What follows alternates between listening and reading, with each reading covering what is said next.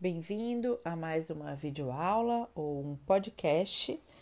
E hoje nós vamos falar a respeito do grupo 29, Anatomia Patológica e Citopatologia.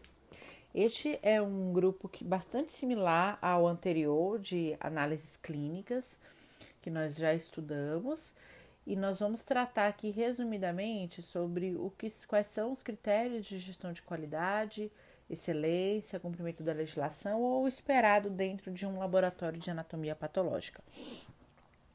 Para o caso dos avaliadores CQGH, é importante considerar que em muitas das nossas unidades, quase que a maioria, o serviço de anatomia patológica ele é fornecido por um terceiro, por um terceirizado. Então aqui a gente vai tratar o que é esperado para esse serviço, mas em muitos casos, nessas avaliações, nós vamos considerar como não aplicável muitos dos requisitos e nós vamos avaliar através do relatório de visita técnica se a unidade fez a avaliação da qualidade requerida através desses requisitos na visita que realizou ao fornecedor. Então, é, embora seja um capítulo, os dois capítulos, tanto o de laboratório quanto de anatomia patológica, sejam bastante grandes, nós, é, em muitos casos, nós vamos avaliar poucos desses requisitos, apenas aqueles que acontecem dentro das unidades que estaremos avaliando, hospitais ou unidades de pronto atendimento, é, serviços ambulatoriais que, que o grupo 29 avalia? Atividades voltadas para a solicitação da análise, coleta, transporte, cadastro e triagem da amostra, procedimentos de armazenamento, análises da consistência do resultado, liberação de resultados e consultoria técnica. Apoiam a tomada de decisão clínica com ações voltadas à acessibilidade e à agilidade no atendimento ao paciente, cliente, articuladas aos serviços assistenciais na busca de um único resultado para o paciente. Basicamente, os processos laboratoriais, sejam eles de análises clínicas ou de anatomia patológica, eles são divididos em três fases: a fase pré-analítica, a fase analítica e a fase pós-analítica.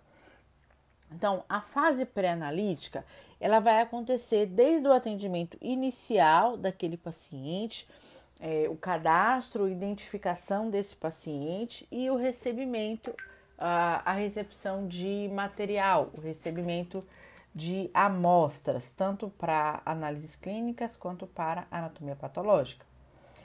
É, a partir daí, a fase de processamento ela é considerada uma fase analítica. Ela vai é, ser dividida, no caso da anatomia patológica, né, ela vai ser dividida ali dentro dos, das unidades dos serviços, seja da anatomia, imunohistoquímica, citologia especial, citologia é, vaginal, mas ela vai toda a parte de análise, ela vai compor a fase analítica. E por fim, a fase pós-analítica, ela vai do processo de digitação, de liberação de laudo, descarte de materiais, conferência, né? E descarte de material. Então, todo o, o contexto ali, todas as etapas, todas as fases são divididas nessas três categorias e serão avaliadas dentro da unidade de saúde. É claro que a unidade de saúde, onde nós temos apenas a fase pré-analítica, porque é, o paciente ele é atendido, uh, é feita até em muitos casos a coleta do material, por exemplo, em ambiente cirúrgico, mas a fase de análise, a fase analítica e até pós-analítica, ela será realizada por um fornecedor, é, por um serviço terceirizado. Nesse caso, é importante que é, sejam considerados como não aplicáveis os requisitos daquela, daquela fase, mas que sejam avaliados os requisitos da fase pré-analítica, que é também fundamental para o processo, para toda a categoria, toda a avaliação de qualidade desse importante processo. É importante também levar em consideração que dentro do nosso processo de avaliação, um, é, uma etapa que quase que na totalidade dos casos nós avaliamos é a etapa de armazenamento, transporte e conservação desses materiais. Então, a partir do momento da coleta, e é importante que isso fique claro, não é armazenamento apenas do momento em que é, sai, a amostra sai da unidade, não. A partir do momento da coleta do material, como é feito o acondicionamento, como é feito o transporte, como é feito o recebimento e a inspeção, como ao longo dessa cadeia a unidade de saúde preserva a integridade do material biológico. É muito importante definir quais os tipos de amostras eh, devem, e, devem ser processadas ali e as diferentes formas de acondicionamento. Todas essas regras elas estão disponíveis na legislação na RDC 20 de 2014 e a maior parte desses requisitos eh, definidos na RDC serão avaliados a partir de agora, quando nós vamos informar quais são os critérios a serem observados no serviço de anatomia patológica. Vamos a esses requisitos. Primeiro, dispõe de profissionais com competência e capacitação compatíveis com a necessidade do serviço? Nós já vimos esse, essa pergunta algumas vezes, mas que profissionais são esses? Para o serviço de anatomia patológica, nós vamos precisar do médico patologista é, e o RT. Isso está definido na própria resolução do CFM, número 2169 de 2017. Nós precisamos também dos citotécnicos, biólogos bioquímicos, biomédicos, técnicos ou auxiliares de laboratório. É, observem essa, essas categorias que estão listadas aí, porque em alguns casos nós vemos que não existe esse, esse corpo funcional no laboratório. Então, é importante levar em consideração que essa é a competência e a capacitação necessárias para esse tipo de serviço, para o serviço de anatomia patológica. Sempre observar o registro do RT responsável pelo laboratório na unidade de saúde, tá? Quem é responsável por esse processo na unidade de saúde. Aí nós temos uma série de requisitos de controle, né? Vamos começar pela manutenção preventiva e corretiva das instalações e dos equipamentos, incluindo a sua calibração. Toda a infraestrutura e todos os equipamentos utilizados no serviço de anatomia patológica devem passar por rigoroso controle de manutenção corretiva ou preventiva. Então é importante avaliar o plano de manutenção preventiva, se essas manutenções estão sendo realizadas, é, o histórico de manutenções corretivas, se esses relatórios foram armazenados, se estão sendo avaliadas a possibilidade de repetições de manutenções corretivas, todo o controle de manutenção e calibração de equipamentos e da própria infraestrutura. Também os testes de calibração diária dos equipamentos com validação do responsável técnica. No caso da anatomia patológica e da análise clínica, gente, nós temos controles muito específicos que devem ser realizados diariamente nos equipamentos. É, então, equipamentos que processam exames precisam passar por controle diário. Eu não posso colocar uma amostra no equipamento sem testar o equipamento antes do uso. Isso é uma regra obrigatória para o serviço. Então é importante verificar se todos os equipamentos possuem teste de calibração e de verificação diário. Também é importante verificar o aspecto de limpeza e de higiene do ambiente, né, do ambiente da infraestrutura das instalações de uma forma geral. Então, se estão sendo feitas, realizadas higienizações periódicas e constantes naquele ambiente, se é um ambiente com aspecto de limpeza e higienização. É muito comum no caso do laboratório de anatomia patológica, você vê um ambiente que acaba tendo ali aquelas manchas dos insumos é, utilizados, é, então fica ali aquele, aquele aspecto mais antigo, até num ambiente mais é, para garantia do controle de qualidade do serviço, é importante observar se essas condições de higiene e limpeza, elas de fato são é, adequadas. E a gente precisa ver a evidência da limpeza, da descontaminação e da calibração da centrífuga de todos os equipamentos, mas nós listamos alguns aqui que são bastante críticos. Nesse caso, a centrífuga é uma delas, tanto para análises clínicas quanto para anatomia patológica. Então, é, se, se você está fazendo uma avaliação de qualidade de forma amostral, a gente vai começar aqui pela centrífuga e depois vai expandindo isso para demais equipamentos, porque existem sem dúvida outros equipamentos que são bastante críticos para este processo. Também é importante que haja formalização da orientação para desinfecção de bancadas com hipoclorito de sódio a 1% e ou também o álcool a 70 no início e no final do expediente. Isso precisa estar formalizado. Então, há uma regra, está escrito em algum lugar que é preciso que haja essa desinfecção das bancadas antes e no final do expediente. Isso é uma regra importante que precisa estar definida em algum lugar e precisa ser seguida. E aí a gente vai olhar a definição da regra, mas também vai olhar, é claro, as evidências de que isso está sendo realizado. Não adianta você ver um procedimento operacional, tem um pop aqui que diz como é que acontece a desinfecção de bancadas. Mas não existe nenhum controle de registro que comprove que essas desinfecções estão sendo realizadas. Então, isso vai caracterizar uma não conformidade num programa de qualidade. Outro critério de qualidade é a existência da formalização dos critérios para armazenamento e transporte dessas amostras de materiais biológicos humanos, visando a integridade e a preservação.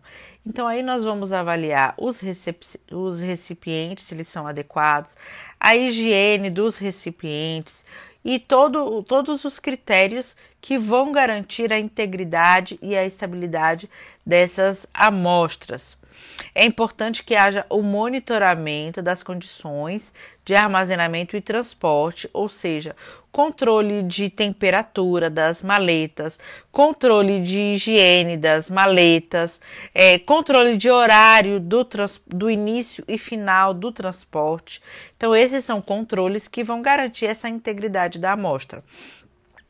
Também é, é preciso que haja a formalização do método, né, para garantir a aceitação de amostras acondicionadas nos, nos recipientes rígidos, constituídos de vidro ou materiais resistentes e impermeáveis, sempre tampados e sem extravasamento. Então, essas são regras importantes para o transporte. É, não, não pode ser feito o transporte, por exemplo, num isopor, que não é um recipiente rígido e higienizável. É importante que esse transporte não seja realizado com a amostra solta dentro de uma maleta, que ali ela pode não, não sendo acondicionada de forma adequada, ela pode ser danificada pode haver o extravasamento dessa amostra. É, todas essas regras elas precisam ser avaliadas para garantir que no recebimento houve de fato o controle dessa qualidade.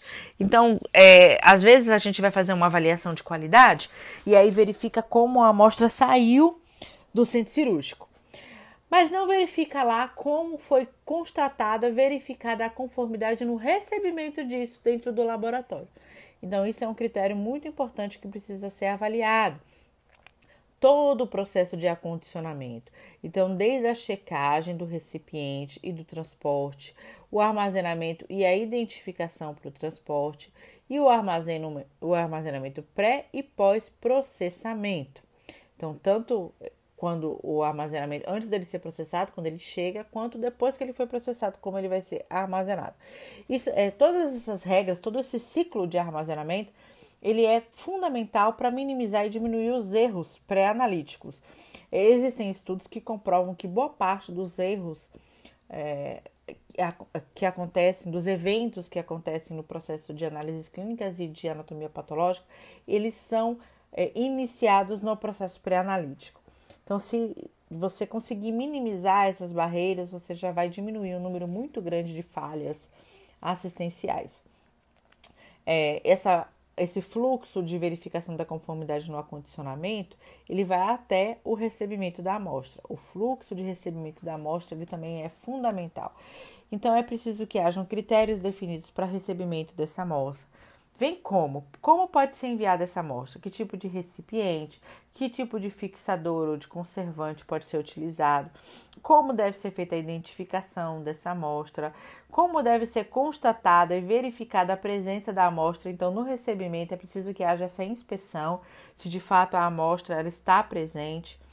é, que tipo de registro ele vai ser feito do material aceito.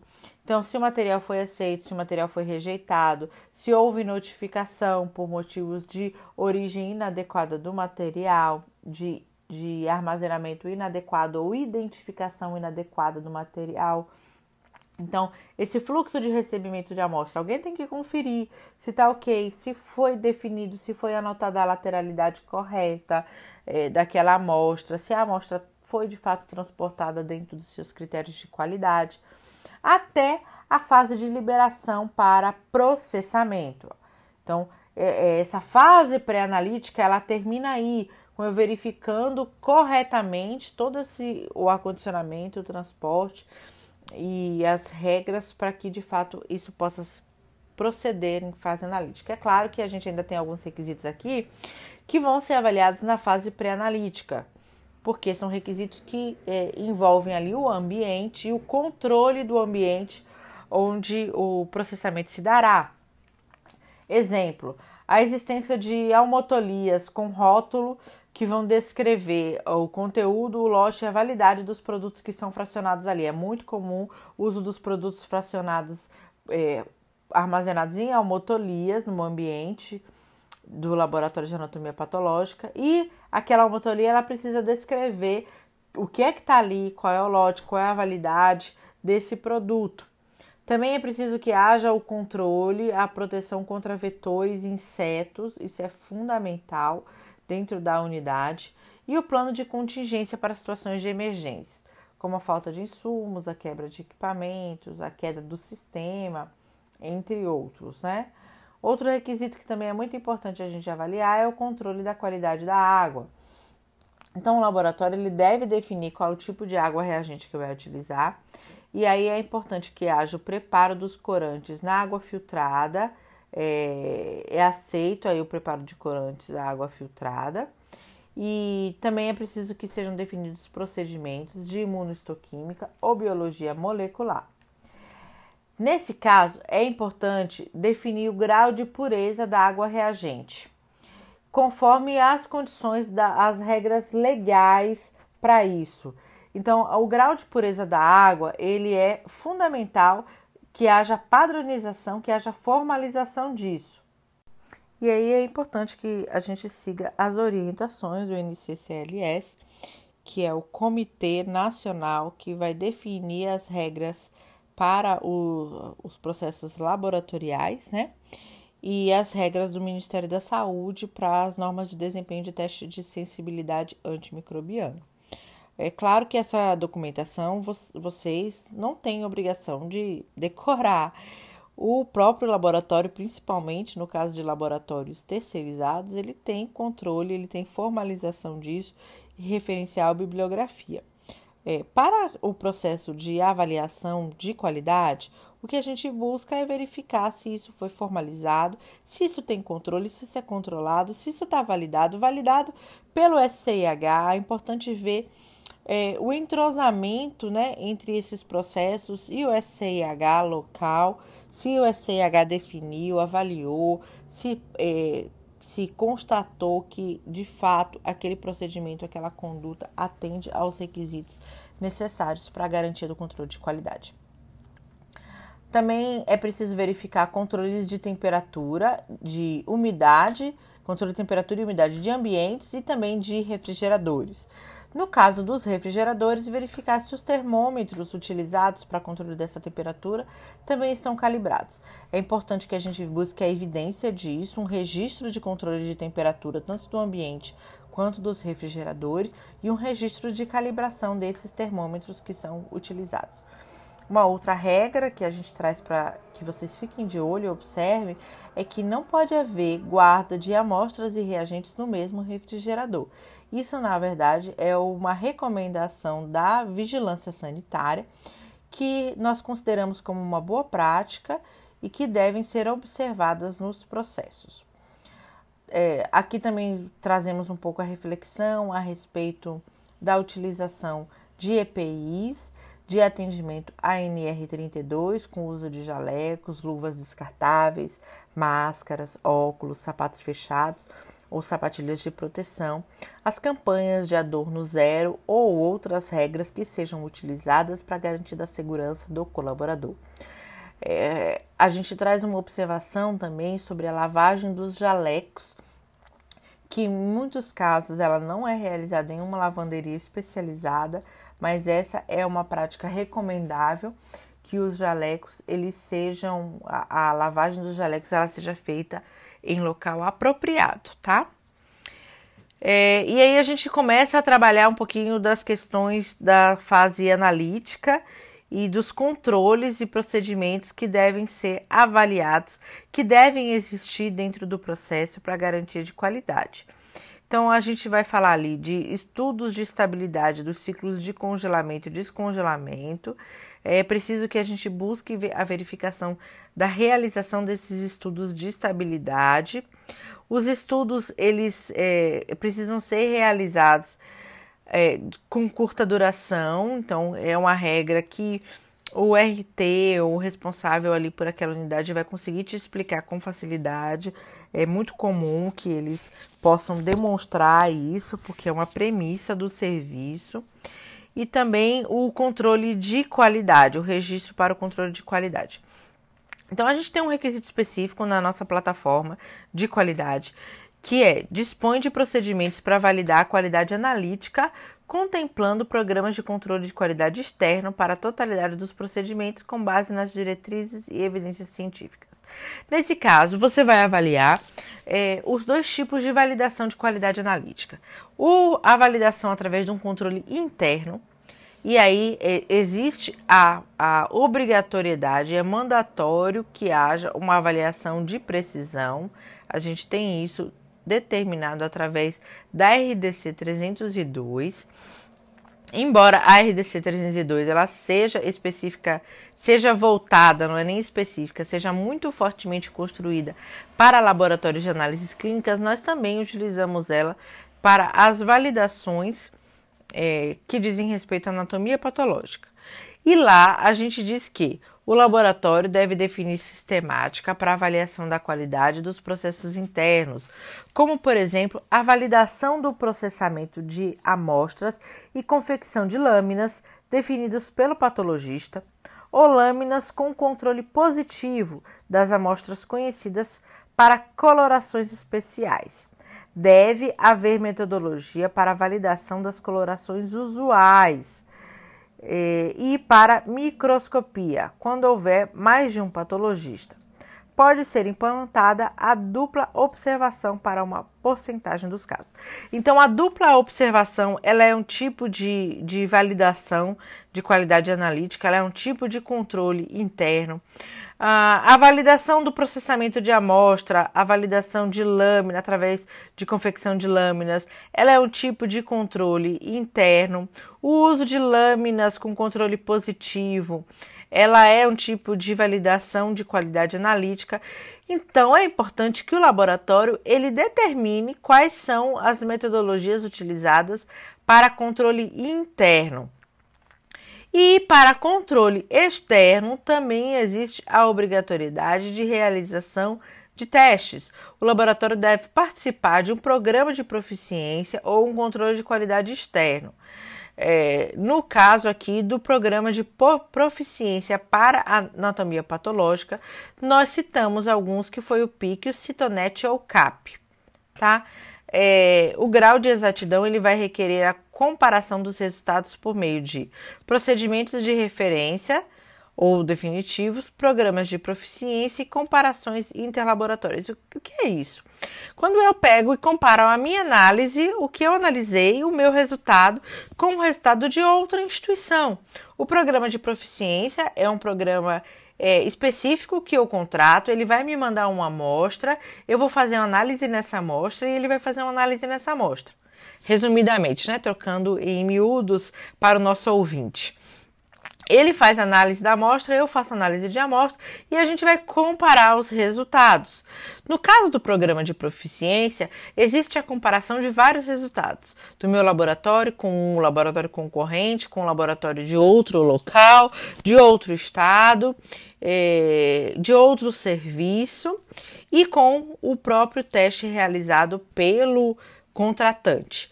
E aí eu vou fazer essa comparação sobre o meu resultado. Isso é muito importante, é, é, é mais fácil no caso das análises clínicas, porque a própria RDC 302 ela tem isso muito fortemente, mas no caso das, é, da anatomia patológica, isso também é necessário. E no caso das comparações interlaboratoriais é quando eu não contrato um programa de proficiência, mas eu faço uma comparação com outro laboratório, geralmente um laboratório parceiro, que também vai fazer análise na minha amostra e vai me permitir a comparação desses resultados. Tanto o controle interno quanto o controle externo são metodologias para validação da qualidade analítica mesmo do trabalho, do processo. Também é necessário validar o uso dos produtos químicos.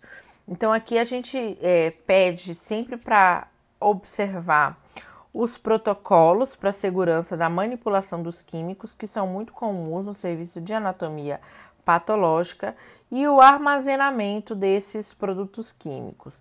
É sempre recomendado que haja armazenamento desses químicos no local adequado e as regras para armazenamento de químicos e inflamáveis foram apresentadas no nosso capítulo de gestão de suprimentos. Então você pode voltar lá um pouquinho tanto é, na plataforma quanto no podcast e ouvir sobre as regras que foram recomendadas para esse armazenamento. Critérios para procedimento de segurança para a utilização de materiais e equipamentos dentro do processo. E também as diretrizes para a transferência de informação para as áreas assistenciais e profissionais para a continuidade da assistência. Então é importante que haja a formalização desses critérios e a formalização dessas diretrizes, porque elas, é, é, é, elas precisam ser seguidas e a gente vai avaliar de acordo com o que foi formalizado. Dispõe de método para agendamento de procedimento de patologia clínica ou citopatologia e acompanha a demanda. É, o processo de agendamento ele não é comum em todas as nossas unidades, mas no caso de haver esse serviço, a gente vai avaliar a conformidade com esse critério, muito baseado também no nosso capítulo de gestão de acesso. Se você ficou com dúvidas sobre como funciona esse controle de acesso aos serviços, você pode estar voltando lá no, tanto no podcast quanto na plataforma e avaliar isso. Também é necessário que hajam canais de comunicação para informar o preparo é, conforme os procedimentos a serem realizados. Na plataforma, gente, esses itens que são itens, é, esses dois itens que são itens ainda da etapa pré-analítica, elas estão definidas e monitoradas na ordem de pré-analítico para não confundir a cabeça da gente, tá? Os protocolos para atender aos procedimentos de patologia clínica e citologia de urgência e emergência. Então, é preciso que hajam protocolos para orientar sobre como funcionam os exames de urgência e emergência dentro da instituição. Dispõe de mecanismos para obtenção de informações clínicas e de topografia anatômica e lateralidade. Então, aí eu tenho os pedidos médicos contendo é, todas as informações, contendo a topografia, a lateralidade, o número de frasco que está vindo, o documento que vem, às vezes vem identificado no próprio é, é, no próprio ali armazenamento, mecanismo de armazenamento, no próprio frasco, vem todas as informações, às vezes vem anexada ao próprio pedido, mas é importante que a gente tenha um mecanismo para obtenção dessas informações clínicas e das informações de topografia e lateralidade. Também é preciso que haja um mecanismo e procedimento para identificação e rastreabilidade conservação e encaminhamento ou descarte apropriado de amostra e material biológico. Então, essa questão, desde o seu fluxo, a gente falou lá em cima quando eu expliquei resumidamente como era a avaliação desse item, desde o seu fluxo de recebimento, identificação, até o seu fluxo de, de descarte, todo o processo deve ser é, prontamente rastreável. As regras, os protocolos para a segurança do paciente. É, é, preciso que a unidade ela cumpra as diretrizes e os protocolos de segurança do paciente. E eu quero falar mais especificamente a respeito do protocolo de identificação do paciente. Esse é um protocolo indispensável para este serviço e ele precisa ter os critérios para identificação segura das amostras em todo o processo laboratorial. Então, como identificar a amostra e a requisição do exame? É preciso que haja nome completo e a data de nascimento do paciente. No caso, por exemplo, do IGH, onde faz parte da política institucional, é preciso que haja também o nome da mãe do paciente, é, porque é um dos critérios para a identificação. O tipo de material também deve ser descrito ali localização ou topografia, o médico solicitante, a data e horário da coleta, a origem dessa coleta, o setor de envio do material e os dados clínicos também são importantes para o processo. Então, de todos os procedimentos, os protocolos de segurança do paciente, esse talvez seja o que é, a gente mais deve focar nessa avaliação porque além do de comunicação, né, porque a gente tem que saber se existe a transição dessa informação, uh, mas são protocolos que mais fortemente ou mais facilmente serão avaliados na anatomia patológica. Dispõe e dissemina de protocolos de coleta das diferentes amostras de material biológico humano baseado nas diretrizes e evidências científicas é importante que haja a definição dos protocolos de coleta por tipo de amostra, além dos procedimentos para validar a integridade das amostras eh, de material biológico humano. Também é preciso que hajam protocolos para prevenção e controle de infecção, embora que nesse caso nós vamos focar muito fortemente na biossegurança, porque, como vocês devem saber, né, já devem ter percebido, no caso da anatomia patológica, o risco de infecção ele é muito pequeno, para não dizer quase nulo, então, a infecção do paciente. Então, dos processos de anatomia patológica, o que você mais vai precisar observar quando estiver buscando a qualidade do processo é, é a biossegurança mesmo, a qualidade da segurança para o colaborador. Também é preciso que hajam diretrizes de notificação de incidente e evento adverso, bem como as diretrizes para notificação de é, farmacovigilância ou tecnovigilância. Os termos de consentimento é, são, outros, são outros documentos muito importantes para o processo de anatomia patológica. Então, é preciso que haja formalização de quais são os critérios para aceitação, restrição, rejeição da amostra, e isso precisa ser validado, precisa ser assinado, isso precisa ser formalizado. Pode ser utilizado a assinatura do termo para isso, a solicitação médica, ou a própria identificação do material. É, e também é preciso que haja a existência dos termos de consentimento para os procedimentos críticos. A gente trouxe um exemplo, é a coleta para biópsia, nos casos que realizam, mas é muito mais interessante que é, que a gente verifique através da resolução do CFM 2169, que dispõe das regras para termos de consentimento, o que deve ser observado. Então, por exemplo, nessa resolução do CFM, nós temos a, o seguinte texto: mediante solicitação ou consentimento do paciente, o exame anatomopatológico pode ser encaminhado para o laboratório de patologia diretamente pelo estabelecimento onde o procedimento de coleta foi realizado, desde que atendidas as seguintes condições. Então, ele deve ter um contrato, o laboratório ele deve ter um contrato vinculado, é, deve constar a informação do paciente e do médico e deve constar, deve, deve existir o termo de consentimento livre e esclarecido assinado pelo paciente no qual constem as informações indicadas nos incisos anteriores dessa resolução. Então, existem outros critérios aí que, você, que a gente pode estar tá fazendo a leitura depois. É, a resolução do CFM 2169 ela está disposta no nosso material complementar e é interessante que o avaliador que faz avaliação de qualidade na anatomia patológica, ele faça a leitura e o estudo dessa resolução. Nós vamos observar também os critérios e procedimentos para execução e liberação dos resultados de, da análise de amostra, né? Então, um exemplo de critérios e procedimentos para essa liberação são as regras para resultados emergenciais ou até as regras para achados críticos. A validação dos insumos é importante avaliar qual metodologia é utilizada para a validação dos insumos na anatomia patológica. Existem muitos insumos, muito, muitos corantes. Então, como são verificadas, como são testadas, como são validados esses insumos para uso. É, é importante que haja um mecanismo de emissão de resultados parciais nas situações de urgência e emergência. Então, como funciona no caso de precisar uma liberação de resultado parcial? É, está formalizado em algum lugar, é importante essa formalização.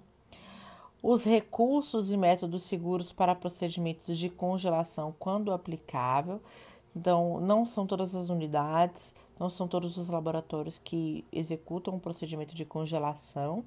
Se executar é, numa auditoria, o ideal é que haja na composição do time alguém com é, conhecimento técnico para avaliação do processo de congelação.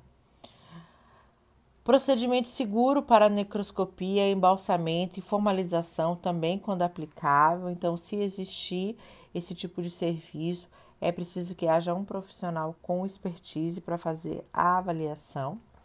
Critérios e prazos para o arquivamento das amostras e peças anatômicas, blocos e lâminas. A unidade precisa garantir a guarda de arquivo de laudos e peças conforme a legislação aplicável. Então, existe também um parecer de CFM, o parecer 27 de 94, e parecer do SBP, que fala a respeito das regras de armazenamento que devem ser consideradas ali. Para espécimes e amostras, esse armazenamento deve ocorrer em até três meses, por até três meses. Blocos de parafina devem ser armazenados por até 10 anos. Lâminas de histopatologia, citopatologia, imunohistoquímica, hibridização eh, devem ser armazenados por até 5 anos Laudos, sejam em meio eletrônico, digitalizados ou meio físico, devem ser armazenados por 20 anos. E documentos técnicos, como planilhas, protocolos, procedimentos, devem ser armazenados por pelo menos dois anos. Então, essas regras de armazenamento, elas precisam ser observadas para cumprimento da legislação e para garantia da qualidade do processo assistencial. É, também é importante que haja procedimento para notificação dos achados críticos, de acordo com o perfil assistencial. Se for observado um resultado crítico, como o médico deve proceder na notificação daquilo. Dispõe de sistemática voltada para concordância e interpretação de exames. Essa é uma forma de verificação da qualidade analítica e é uma boa prática recomendada que haja uma dupla checagem ou uma concordância é, na avaliação dos exames a serem é, entregues. É, também é necessário que haja procedimento para análise, transcrição, retificação e liberação e comunicação de resultados. Então, no caso de ser necessário retificar um laudo, corrigir um laudo, no caso de ser necessário transcrever laudo, qual é a conduta a ser adotada, onde isso está escrito, como isso está formalizado mecanismos de controle para entrega de resultado ao paciente ou representante autorizado. Quem pode pegar resultados em nome do paciente e quais são os mecanismos é, formalizados para garantir a rastreabilidade dessa retirada. Isso também é fundamental. Uh, estabelece fluxo e termo de responsabilidade na solicitação, encaminhamento, liberação e guarda da amostra para paciente ou representante autorizado. Então, esse fluxo de o que, que nós guardamos do paciente, o que, que nós entregamos ao paciente, o que, que ele assina quando ele retira, quais são as regras de segurança, toda essa formalização, esse fluxo de responsabilidade, tanto na caso de uma solicitação, o cliente pediu uma amostra para retirar, pediu um laudo para retirar, pediu um, um, uma lâmina para retirar, pediu um bloco. Como é a conduta? Isso está formalizado? Isso precisa estar em um fluxo definido. As regras para descarte de resíduo, então a existência de containers adequados, tanto para resíduos comuns como para resíduos infectantes e químicos, devem ter containers é, específicos. E, e a forma de descarte deve estar descrita e ser seguida conforme PGRSS, o Programa de Gerenciamento de Resíduos Sólidos de Saúde. Então, um exemplo que deve estar descrito ali no PGR é como funciona a inativação do material em autoclave. É, e é claro, de como funciona o descarte dos demais materiais, é, quando alcançado o tempo de guarda, conforme foi avaliado aqui, foi ponderado na legislação, como é a conduta para descarte disso. E por fim, mas não menos importante, o processo de avaliação de gestão de fornecedores. Então, ele envolve ali, a gente já ouviu várias vezes, né, o processo de qualificação, é, verificar certidões, alvarás, documentação necessária para passar a ser um fornecedor, é, o processo de visita técnica, avaliação do fornecedor. A visita técnica ela vai contemplar o processo de avaliação, né? É, a gente tem que ver o relatório da visita técnica, ver o último, talvez até o penúltimo relatório da visita técnica, para ver se houve é, melhoria no caso de terem sido apontadas não conformidades, se existe plano de ação e qual foi a avaliação final desse fornecedor. Nos serviços, atenção, nos serviços onde haja apenas a fase pré-analítica e haja a contratação de um fornecedor para a fase analítica e pós-analítica, é preciso que haja todos esses critérios de avaliação de fornecedor. Então, eu terceirizo a minha anatomia patológica, eu apenas faço a coleta em centro cirúrgico entrego, é, e, e entrego para o fornecedor. Eu tenho que ter qualificação desse fornecedor, tenho que ter visita técnica nesse fornecedor e tenho que ter avaliação de desempenho desse fornecedor eu coleto em centro cirúrgico e entrego ao paciente. O próprio paciente leva ao, ao fornecedor. Então, nesse caso, também ah, em que eu não tenha um vínculo com um fornecedor específico, eu não, não vai se aplicar para mim as, os critérios de avaliação desse fornecedor e nem de entrega de resultado. Então, vai ser só pré-analítico mesmo. Se o cliente leva a amostra dele, eu não tenho nem analítico nem pós-analítico. Se eu mando a amostra do cliente para um fornecedor processar, eu tenho pré-analítico, eu tenho que fazer visita técnica para verificar a fase analítica e eu vou ter um pedaço da fase pós-analítica. É, eu espero que tenha ficado claro para vocês. O capítulo é bastante robusto, bastante longo, mas todo o material que você precisa para aumentar seu nível de qualificação está disponível na nossa biblioteca.